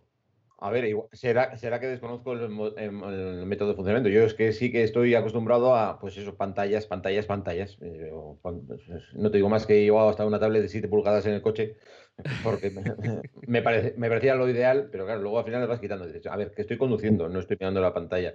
El, el, el, lo- el interferencia de una llamada en un cruce me la ha pasado tantas veces que ya directamente no uso el móvil, uso GPS. eh, claro, será acostumbrarse, o será la evolución del Android Auto. Claro, al final, si la gente se queja de que no puede, se ha perdido tres cruces y un millón de personas se queja porque se ha perdido un cruce, ya te harán algo para que se- eh, no te vuelvas a perder el cruce. Supongo que eso es desacostumbrarse. Como, Eso- como idea, ya perfecto. Ahora, y si tienes un iPhone, ¿qué hacemos? Eh, claro. eh, bueno, aquí han metido solo Android Auto, ¿no? Todavía no. No, ah, al revés. No, Ah, sí, ya tenía, ya tiene tenía, Desde, desde 2019 tenía solo iPhone. Eso es, solo ya tenía el Apple Apple CarPlay y ahora han metido Android Auto. Mediante actualización de software han metido Android Auto, entonces todas las nuevas salen con los dos y en las antiguas Se puede creo que ¿no? puedes ir al concesionario, te lo actualizan y ya es compatible. Correcto. Vale. Entonces, si Entonces tienes ya un no- iPhone, también. Pues Ahora yo me voy a la visión de marca. Yo soy una marca. Vale. Tengo que desarrollar una aplicación desde cero para manejar mi pantalla. No sé qué precio tienen las licencias de Android Auto y de Apple CarPlay. Pero lo sé, pero- seguro que menos que pagar a unos ingenieros, a un equipo de ingenieros desarrolladores que me desarrollen una aplicación desde cero compatible con mi pantalla. Eh, no, exacto. Sí, sí y no. O sea, eh, no sé cómo de caras son las licencias de, de Android Auto y, y de CarPlay. Eh, lo que sí que, claro, el, el motivo por el que yo creo que muchas marcas no lo, no lo, no lo hacen, no lo usan, eh, es porque quieren mantener sus sistemas con, imagen de marca. ¿Vale? Entonces, tú tienes eh, un- una Honda o tú tienes una BMW y, o tú tienes un... En los coches pasa más, los Mercedes ahora, ahora cada vez lo están poniendo más, pero bueno. En su momento las grandes marcas de coches no tenían, tenían sus sistemas propietarios y no querían ni, CarPlay, ni, ni Apple CarPlay ni Android Auto. ¿Por qué? Porque quieren que, que tú uses... O sea, al final el an- Android Auto es, es algo externo al- a la marca. Entonces, permitirte usar algo externo a la marca eh, se puede ver como un, como, como un, un, eh, no sé, utilizar mi producto para hacer otra cosa. Sin embargo, los fabricantes de coches se han dado cuenta que lo que el cliente demanda y con lo que ganan más dinero es permitiéndoles una aplicación extra y no la suya, porque es más cómodo Sí. y al final el cliente se va a decantar, si lo que está mirando es eso, se va a decantar por el estándar. Eh, El tema, el tema en las motos, el tema en las motos es que hasta ahora no había, lo primero, no había tantas pantallas, no había tantas motos con pantalla, con lo que la opción de meterle un Android Auto o un Apple CarPlay no, no era tan tal. Eh, y, y no eh, el, el público general que escoge moto no lo escogía o no lo escoge porque tenga una pantalla. Es decir, eh, o normalmente, quizás ahora cada vez más, ¿no? Porque cada vez hay más opciones con pantalla. Entonces, si, si hay una SIN, pues es como que se ha quedado atrás. Pero, pero hasta, hace, hasta hace muy poco yo no creo que nadie escogiese una BMW, una Honda o una KTM porque traía pantalla. El y- problema de no. que yo veo y que nadie se me ofenda por lo que voy a decir es que las marcas saben que el comprador de moto casi no usa la moto. Y voy a matizar porque sé que es duro. Eh, la gente, la mayoría de las motos se compran por gente que usa la moto para salir un rato a dar una vuelta el fin de semana. Ni viaja con la moto, ni usa la moto a diario. No estamos hablando de scooter mm, Pero- y, y solo hay que ver las cifras de, de motos, eh, de venta de motos, donde lo que más se vende son naked y las medias de kilómetros que tienen, que son de 5.000 kilómetros al año, la media de, de kilómetros en España en moto. Pero Entonces- al, final, a- al final, en parte, me estás dando la razón. Al final, en Eso- parte, los, los fabricantes saben que el que va a comprar una moto no busca eso. Y por Claro, eso pero no estamos hablando de ese- tanto en eso. Estamos hablando de motos, eh, las que tienen este sistema ahora mismo, estamos hablando de la nueva Harley Pan American, que va con la aplicación de Harley, estamos hablando de la KTM 1290 Super Adventure, estamos hablando de GS, estamos hablando de RT, estamos Son hablando de largos Catwin, de viajes, Goldwing.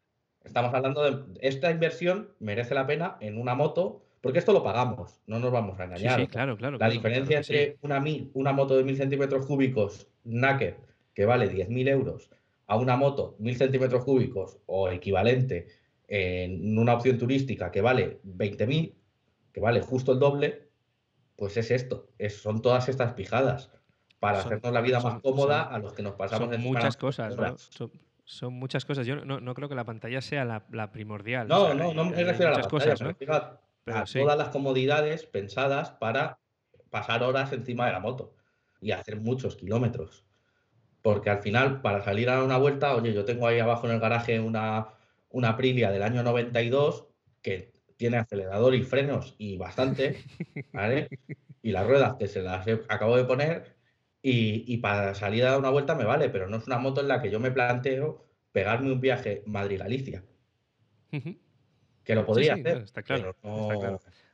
A ver, ahí, ahí luego ya entras en el, en el, en el- en el debate que, que de, de- de con qué moto puedes hacer qué. Eh, al final, por poder puedes hacer lo que quieras con casi cualquier moto.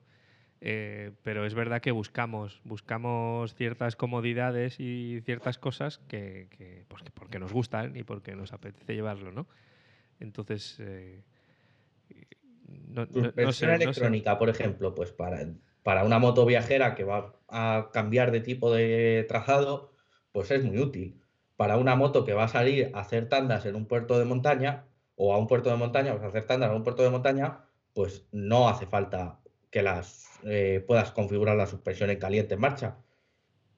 Bueno, Pues no sí, te vas a ver sí, en eso. Sí, dep- depende, depende de cómo, de cómo te calientes y de, de cuánto quieras, de cuánto quieras eh, avanzar, evolucionar en tu, en tu recorrido. De, igual quieres probar suspensión más dura, suspensión más alta en el mismo recorrido. ¿Quién De sabe? todas formas, Android Auto para eso no te va a funcionar. Eso No. No, no, no, función. estamos hablando Esto de es otra historia. sí, Por eso- nos Sí, hemos desviado un poco del tema. Nos hemos desviado mucho del tema. En cuanto a lo de Android Auto, a mí me gusta porque es, eh, porque es universal contra las aplicaciones de, las, de, la, de la propia marca. Lo que os decía antes, yo ahora mismo tengo una moto vieja y una nueva y son dos marcas distintas. Pero si yo tuviese dos motos nuevas o yo condujese dos motos nuevas, pues porque pues, me imagino pues mucha gente que Porque estás forrado y. Sí. o- aunque Pero- está forrado, o que tiene una moto eh, eh, cada uno de la pareja y, y se las pueden intercambiar, que conozco casos.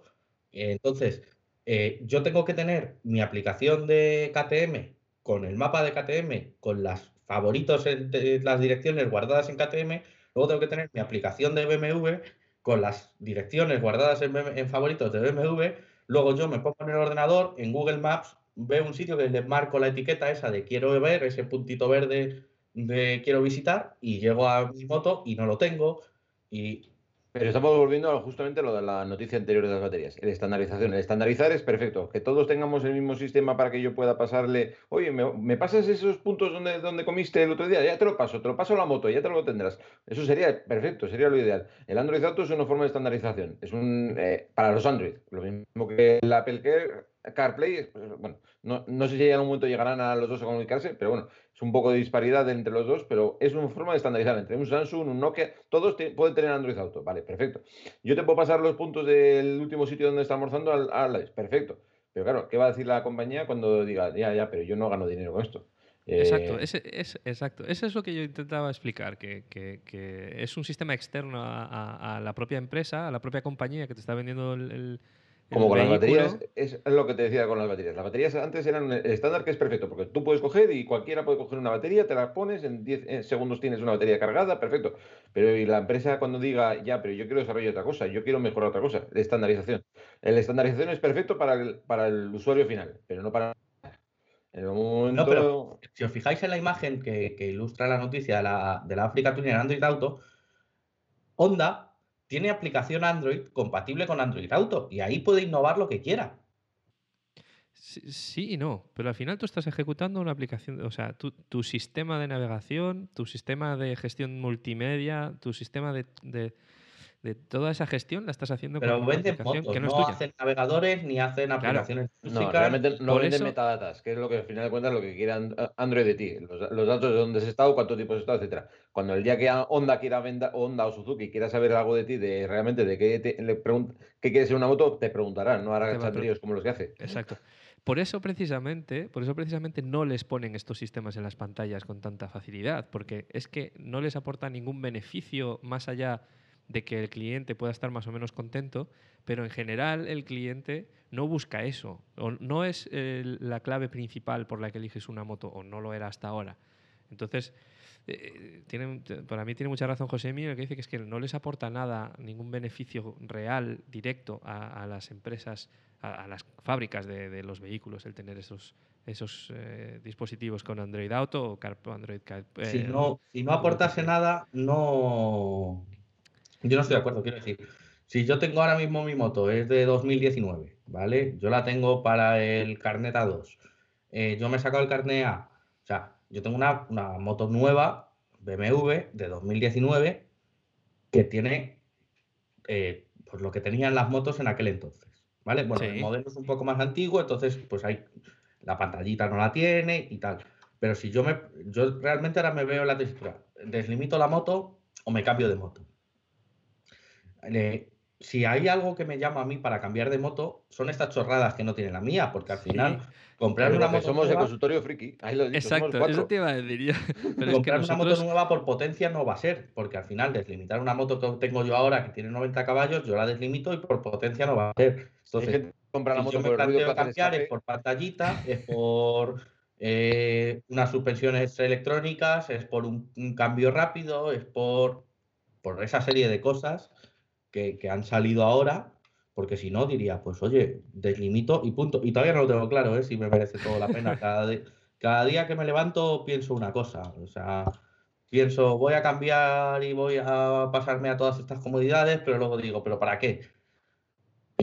Sí, sí, es un poco, pero es un poco lo que estás diciendo. Tú, no- nosotros tres, como decía José, estamos aquí en el consultorio friki, somos frikis y quizás valoramos mucho más todo ese tipo de chorradas. Y yo estoy de acuerdo contigo, eh, chorradas entre comillas, ¿no? Todo ese tipo de, de cosas, ¿no? Pero el público general, por lo general, no, no es eh, no escoge una moto ni siquiera por la mayor parte de las veces no escogemos una moto ni siquiera por razones lógicas. O sea, la mayor parte de las veces compramos una moto porque nos entra por el ojo y ya está. Y, y- y si tiene esto, pues muy bien. Y si no lo tiene, no es el principal motivo por el que no la vamos a comprar. ¿no? Pero yo eso lo puedo entender eh, y, y lo entiendo en lo que te decía, en un segmento un poco más bajo, de unos precios menores, de gente que, que efectivamente se compra la moto por porque le gusta.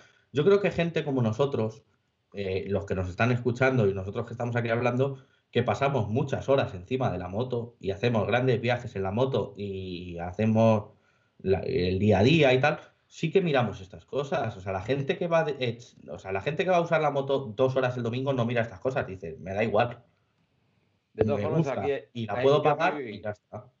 Yo aquí veo una cosa clara. Esta moto ya tenía el sistema de Apple.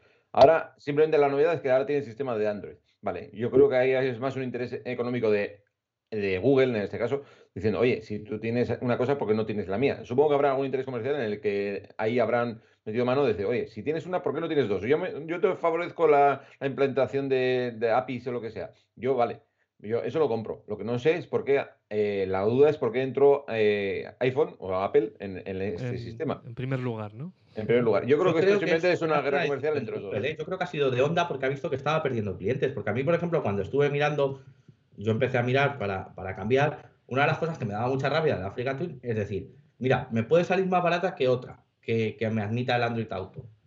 Que no, que no hay muchas, ¿vale? Pero si la hubiese.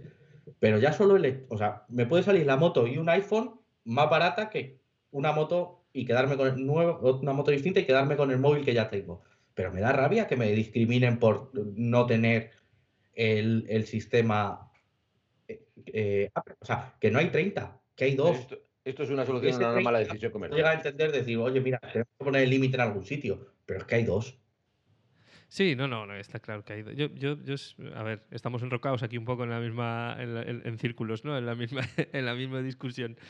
Entonces, por, por cerrarla un, un- un por, por mi parte al menos, eh, yo, yo, yo, por mi parte, yo entiendo lo que las marcas hacen, que, no es para ellos una prioridad poner este sistema y, y prefieren tener el suyo propio para que tú vayas a su sistema y ya está. Eh, el, que el que al final eh, la moto tenga o no eh, Android Auto, mm, insisto, pa- para la mayoría de la gente no va a ser un, un ¿cómo decir?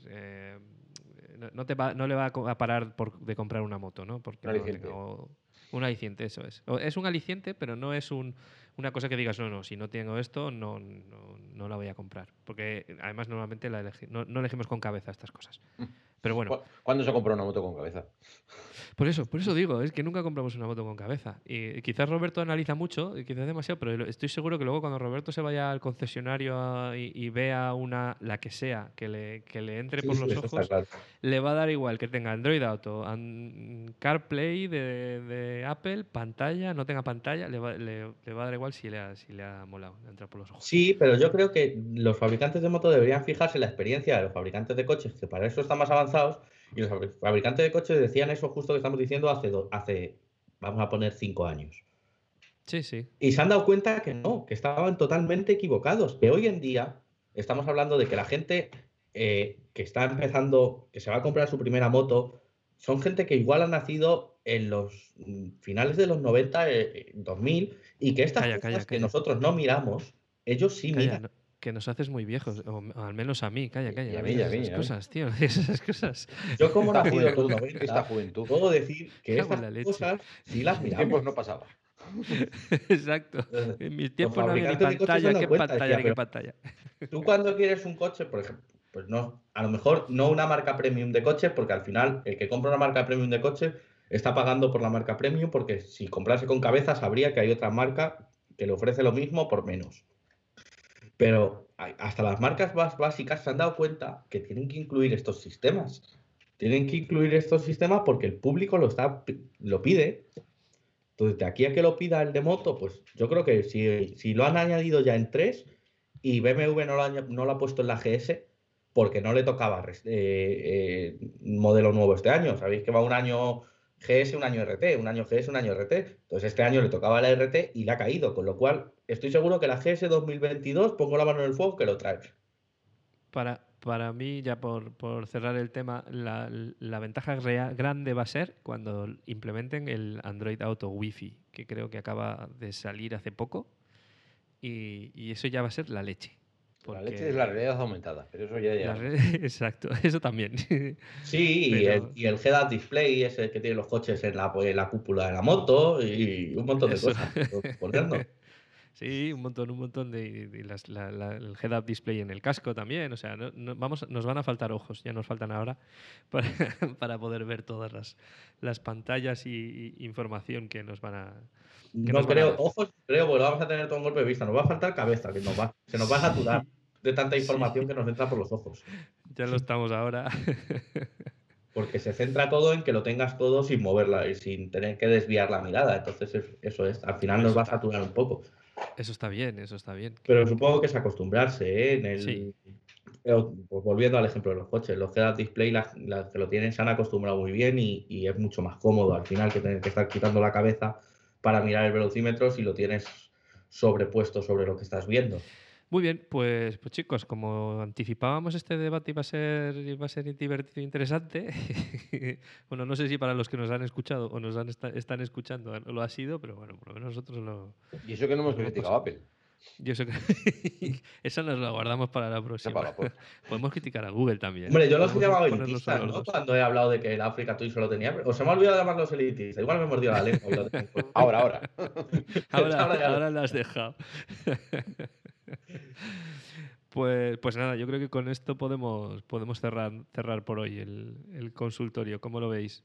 Sí, yo no lo cerraría del todo y, y, pues animaría a nuestros oyentes a que, a que nos lo dejen en los comentarios. Y igual el programa que viene podemos ver a ver qué opinan ellos Sí. de, sí, de sí. Este, de esto que hemos estado hablando nosotros.